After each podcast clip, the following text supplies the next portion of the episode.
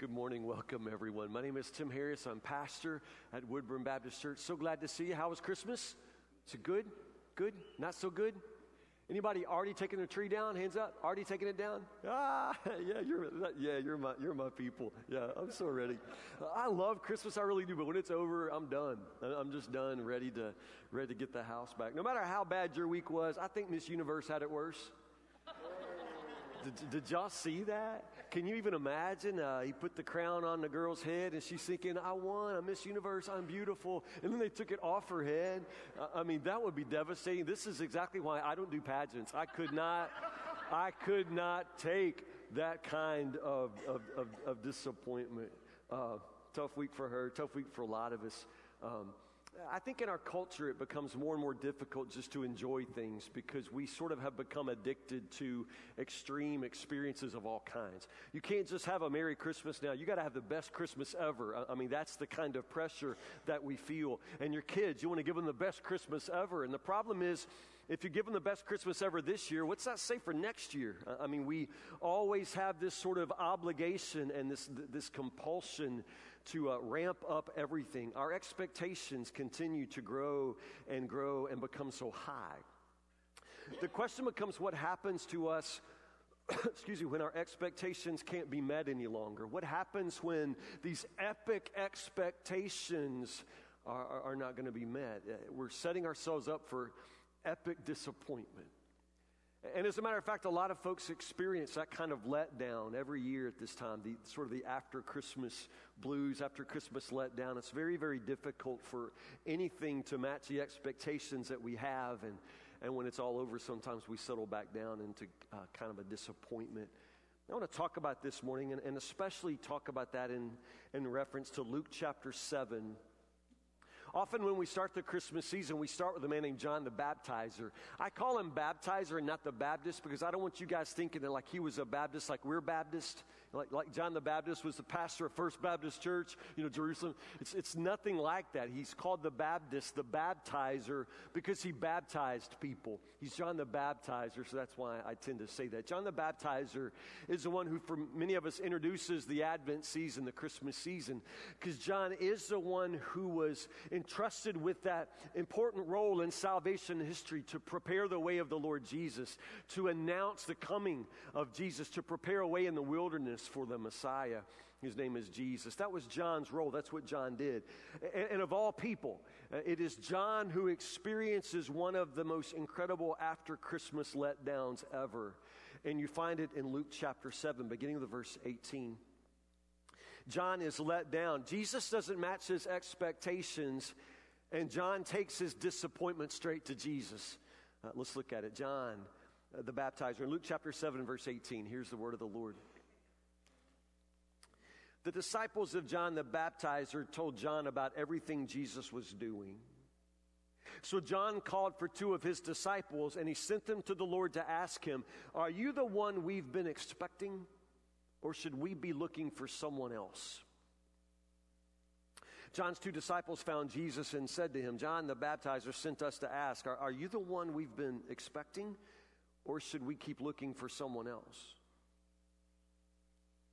At that very time, Jesus cured many people of their diseases, illnesses, and evil spirits, and he restored sight to many who were blind. Then he told John's disciples, Go back to John and tell him what you have seen and heard.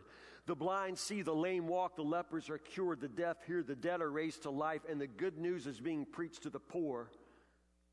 And tell him that God blesses those who do not turn away because of me. God blesses those who do not turn away because of me.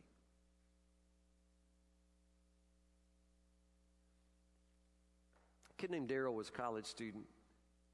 He was raised by Christian parents, raised by parents who taught him that Jesus is real.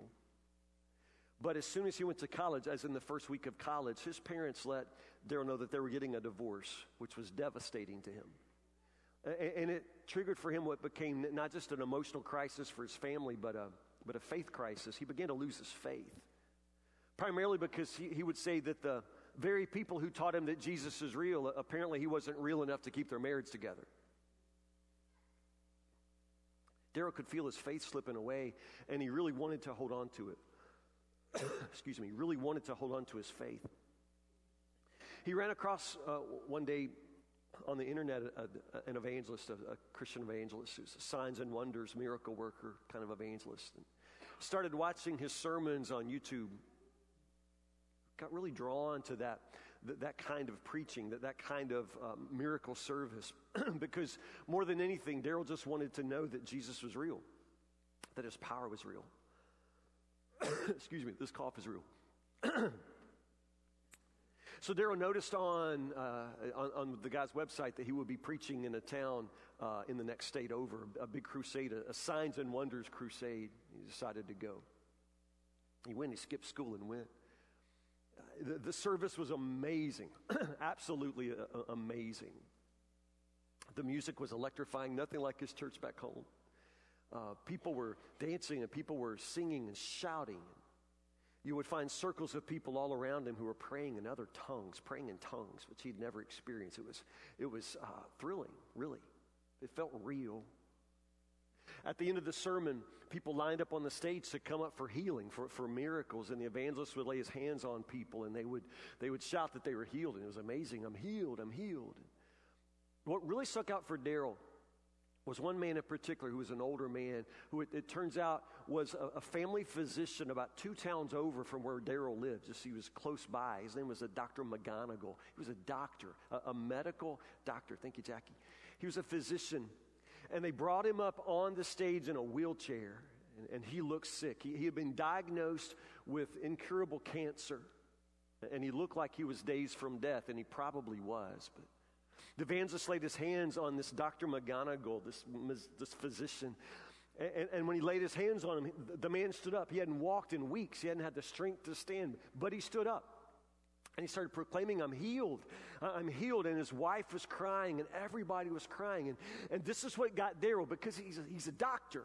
He's, he's, he's, a physician, and, and this physician experiences this power of, of Jesus and stood to his feet and proclaimed himself healed. Daryl went home it's just like he's floating on a cloud. His heart was racing for days. To, to have seen that, to experience that, that power of Jesus. he went home, continued to think about it, just so excited, and decided he wanted to talk to that Dr. McGonigal, because remember, he was just two towns over. and so he did some research on the internet and found the guy's home phone number called him up. It was two weeks to the day from the crusade. A lady answered the phone. He said, Listen, my name is Daryl, so and so. I was, I was at the crusade in Milwaukee a couple of weeks ago, two weeks ago, and, and, and I just saw your husband who was healed. I saw him stand up, and, and uh, I knew that y'all were close by. I just wondered if I might talk to your husband. I'd love to meet him and, and, and talk to him about that experience, talk to him about Jesus. The woman said, Who, who did you say this is? Daryl was at the crusade. She said, We had hoped for a miracle,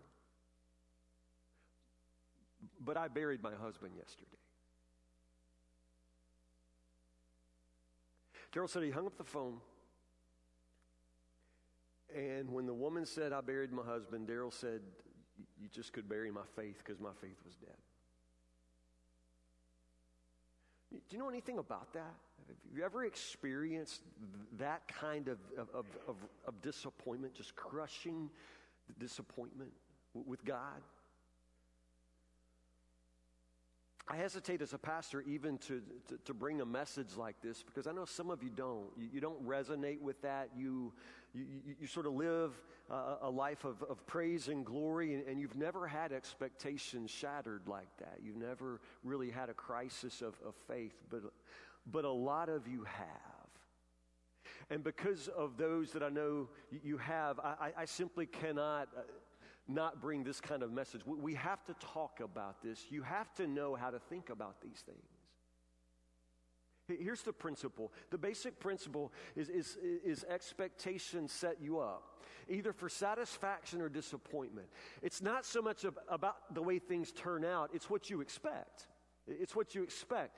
Expectations are what set you up for satisfaction or, or, or, disappointment. In any realm of your life, it all comes down to what you are led to expect.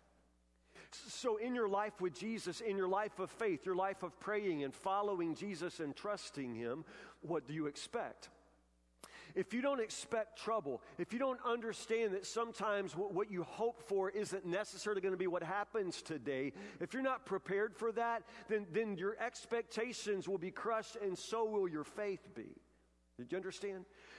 You must be able to think about these matters. You have to be able to, to identify your expectations because if your expectations are, are somehow off, then your faith is not going to survive the, the next crisis, the troubles of life. You won't know how to stand, You'll be crushed. So, what are you supposed to expect? What is it that we are to expect from Jesus from a life w- with Him? If John the Baptizer can experience this kind of crushing disappointment, then, then we will too. How do you hold faith together when, when all of your expectations are, are, are shattered? What can we expect from Jesus? First off, Jesus promises us that He'll never leave us, never forsake us. So you can expect that. He will never, ever leave you. He will never abandon you. There will never be a time when you will call on Him and He will not answer. This you can expect. However, that in itself has another side to it. Now, I'm going to tell you this story, not because I don't think you've heard it, you probably have, but I want you to think about what this story says, all right? It's a story about the old man and his wife, Ethel. He, woke up from heart surgery and he opened his eyes. He said, Oh, Ethel, there you are. You're always here. And she said, That's right, honey, I'm always with you. He said, Ethel, you were with me through this entire surgery. She said, Yes, honey, I am always with you. I'm always beside you. I'll stay beside you. He said, Ethel, you were with me this surgery and you were with me my last two heart surgeries. You, you were with me then too. And she said, That's right, honey, I'm always with you. He said, You know, Ethel, and, and you know what? You were with me when I got bit by that rattlesnake. You were with me then. She said, That's right, honey, I, am I'm, I'm with you. And he said, and, and when the house burned and we lost everything, you were with me then? She said, That's right, honey, I'm right beside you. He said, You know what I've decided, Ethel? You're bad luck. Okay? I don't tell you that because I don't think you've heard it. I tell you that because I want you to think about that sort of logic. You see, he assumed that since she was always with him, that makes her somehow always to blame. And we do the same sort of thing in our logic with Jesus. We somehow think that just because Jesus is always there, that he must be always to blame. And that is not the case. That is not the case. Yes, He is always with you. He is with you in every dark place, but that doesn't mean that He brings the darkness. Do you understand? He's with you through every trial. He's with you when your expectations are demolished. He is with you in your, in, in your worst days of your life, but that doesn't mean He brings you the worst days of your life. Just because he's always there, it does not mean he's always to blame. You have to stop this sort of crazy logic. That's not, not in any way, shape, or form the, the way your relationship with Jesus is shaped. He's always there. He will never leave you. He will never forsake you. But that doesn't mean you won't have trouble. Do you understand?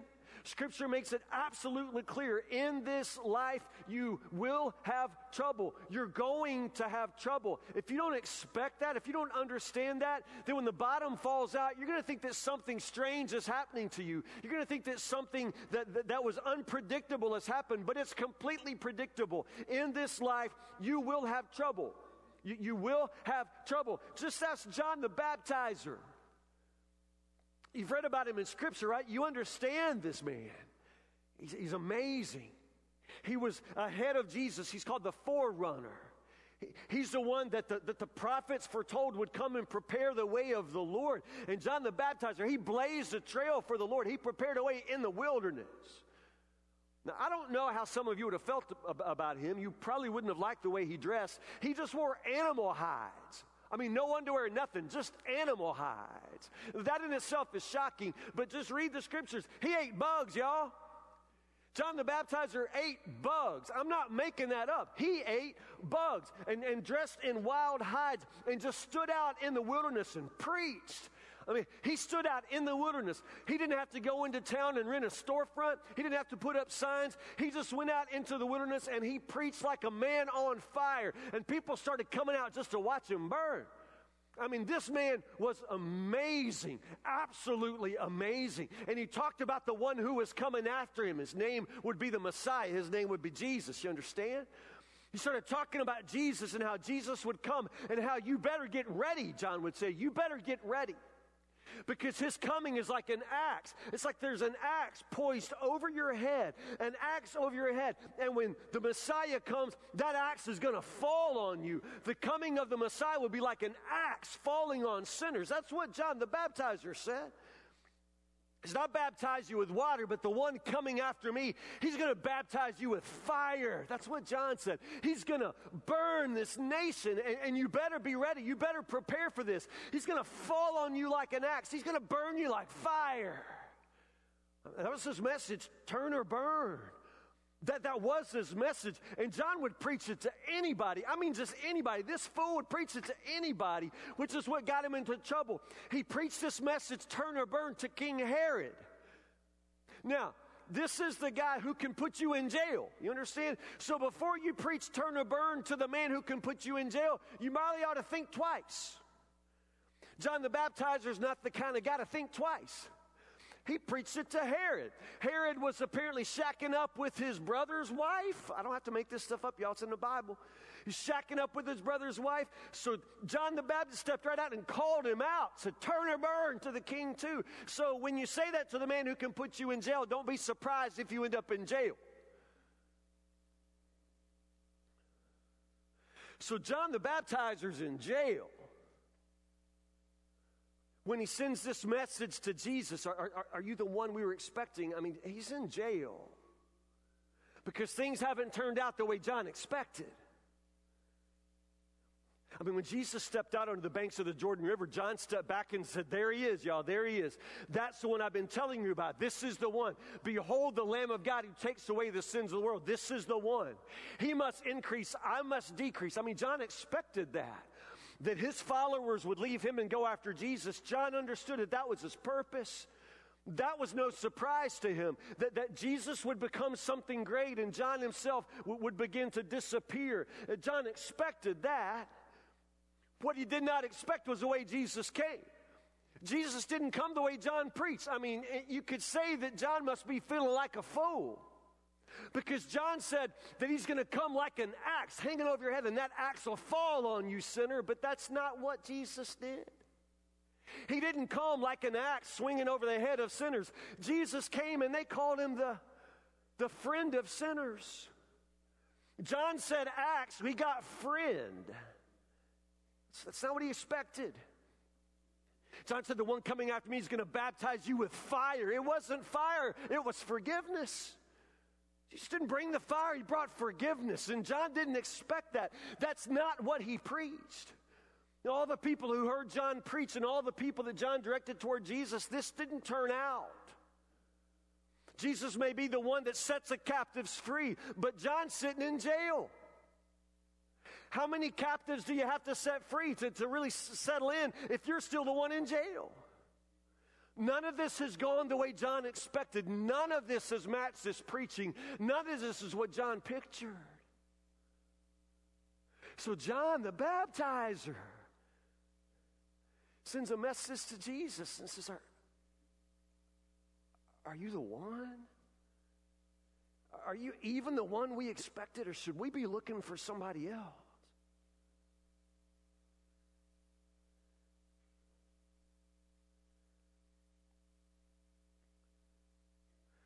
What does it mean?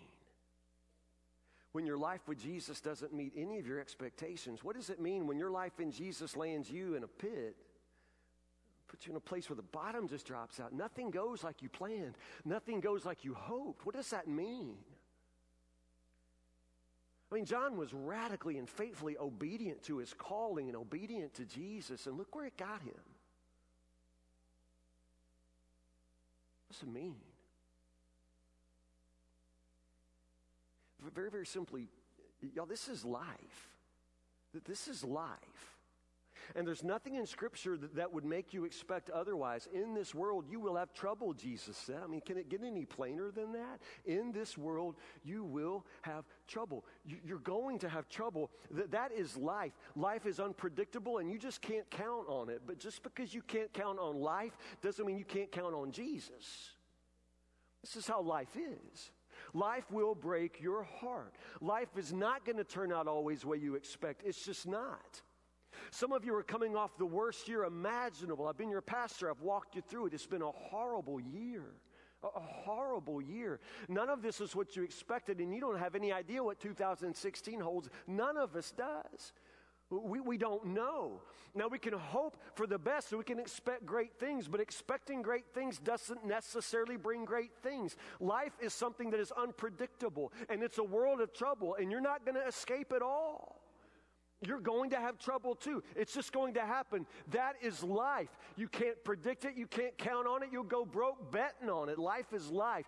You can't count on life, but that doesn't mean you can't count on Jesus. Do you understand what I'm saying? This is John's life. He's sitting in prison and he sends word to Jesus just to get something from Jesus. Jesus, talk to me here. I'm in jail. Are you the one? Are you even the one? This isn't anything like what I expected. This isn't the, the kind of, of thing I preach. It's not what I was looking for. Jesus, are you the one, or should we be looking for somebody else? You, you know, it, it's, it's amazing in just a couple of days, I mean, read the Bible, in a couple of days, John the Baptizer is going to have his head cut off by King Herod. They're going to use his head as a centerpiece at one of Herod's dance parties in the palace. I don't have to make this stuff up, y'all. It's in the Bible. They're going to cut off his head and put it on a platter and bring it into the dance party. I mean, this is how John the Baptizer is going to end. He expected that Jesus' coming would, would bring the victory of righteousness and, and, and the complete defeat of evil, but that's not how it looks now. That's not how it looks at all. You understand? It looks like righteousness is losing. That's how John would, would describe the world. And it looks like evil wins. King Herod is evil and he wins. Are you the one? He says to Jesus. Are, are you the one? And of all things, Jesus says, Tell John, blessed is the one who doesn't take offense because of me. What does that even mean? Blessed is the one who does not fall away because of me.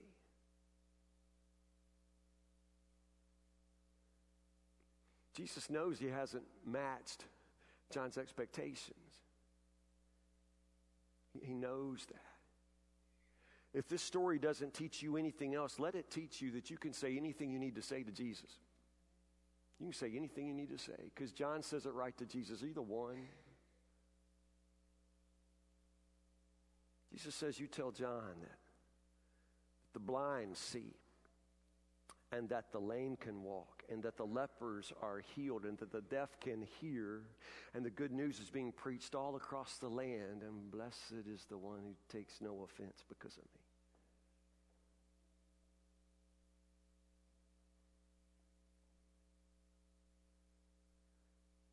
Just before Christmas, a dude named Gus was at Walmart and he saw this older lady in the parking lot and her car wouldn't start. Gus is pretty handy, so he went over to her and said, Ma'am, can I help you? She said, Yes, if you don't mind. Would you? I'm going to pop the hood on this thing and, and will you jiggle the wire on the battery? he said, Let me look at your battery. So she popped the hood, sure enough, and went over and took the, the, the positive wire off the battery, and it just came off in his hand. I mean, it, it, it needed to be tightened, it was, it was just too loose. He said, Ma'am, I could jiggle this wire for you, but, but if you let me go back to my truck and get my wrench, I can fix this for you. She said, No, no, no. Just jiggle the wire. Just jiggle the wire. My husband says, Jiggle the wire. So Gus is thinking, well, you know, is your husband going to ride around with you every time you turn this car off? Because you're going to have to jiggle this wire every single time you turn the car off. I mean, you're going to be jiggling this wire to, you know. He said, ma'am, I could jiggle that wire for you, but if you'll give me just a moment, just a moment, let me go get my wrench. I can fix. No, no, no, just jiggle the wire. Jiggle the wire. He said, "Man, man just sit tight. I'm going to fix this for you." So he goes back to his truck. He gets the wrench. He tightens it down. She starts it up. He fixed her car. And, and Gus said that as he as he shut the hood on that car, he understood something very important about his own self. He just said, "You know, in my own life with the Lord." So often, what I want God to do is just jiggle the wire of my life.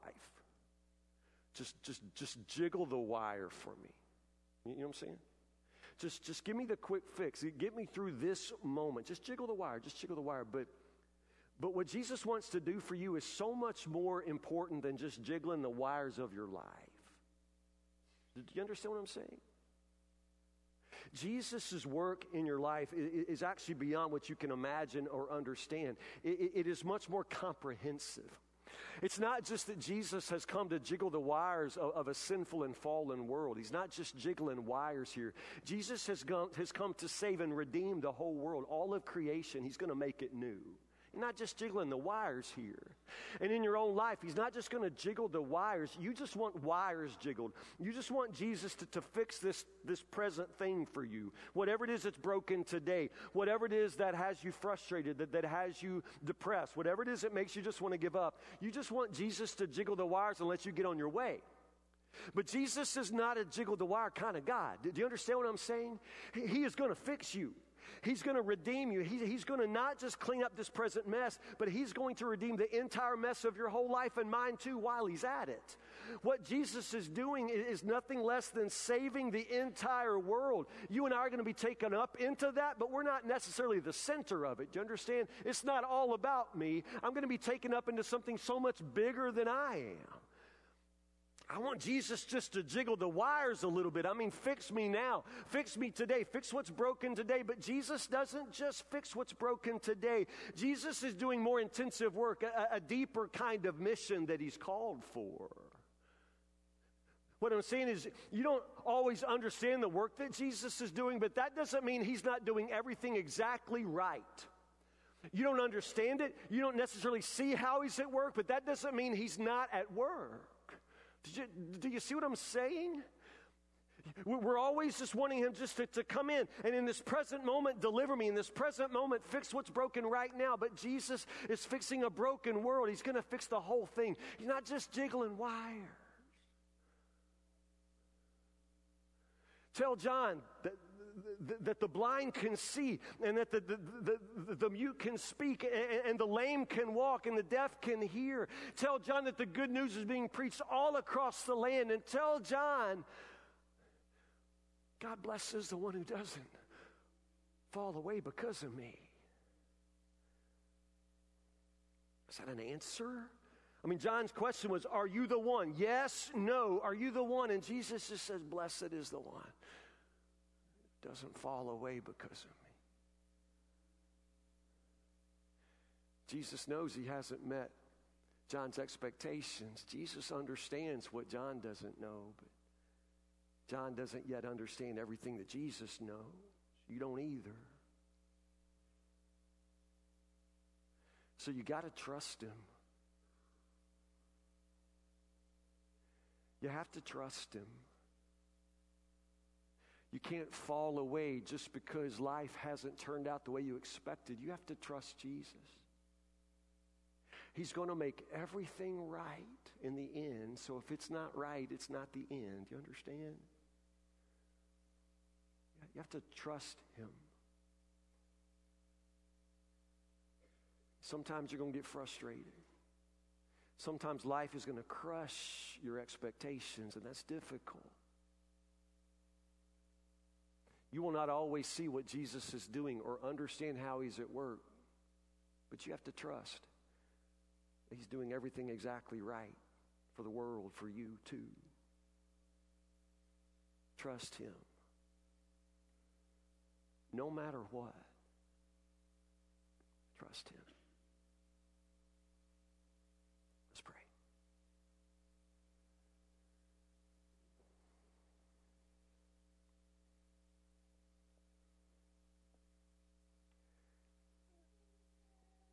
God, there are those in this room who have had a devastating year. A, a, devastating year. And it, here at the end of one year and the beginning of a new year, Lord, they just have a very difficult time understanding what's going to come next. No longer know what to expect. Lord, life is full of trouble sometimes, and some of us have gotten more than our fair share lately. Lord, sometimes when we are the one in the cell, in the, in the prison cell, when we're the one in the hospital room, when we are the one at, at the funeral home, Lord, when we are the one waiting and waiting and waiting for the call, when we are the one whose husband doesn't love us, when we are the one whose teenager says that she hates us, Lord, when we are in that person's skin, Lord, we don't always know where you are. We don't always know what you're doing. And Lord Jesus, we confess that sometimes it feels like we call and you don't answer. Sometimes it feels like, Lord, that if you're in control, why is it that our life is so out of control? We don't know what to think. We don't understand it. We don't know how to explain it, Lord. So help us to trust you. If you're not the one, we have no other one. We have no other God to pray to. Jesus, you are the shepherd of our souls. You are our Lord and our Savior. We need to know that you have your hand upon us and that your eye never closes. We need to know. But this knowledge, this faith, just doesn't come from us, Lord. We don't have it. So, Lord Jesus, strengthen us. Give us strength. Give us faith. Lord, this present trial is exhausting, and we don't even know if we can make it through another day, another week, another year like this. We know we can't unless you will give us strength. We know that you're with us and that you never leave us or forsake us. You never abandon us. You never turn away from us, Lord Jesus. We just need to know that we are sheltered in your arms. So shelter us, Jesus. Shelter us in every storm, through every trial. Hold us that we may not give up. We pray these things in your precious name. Jesus. Amen.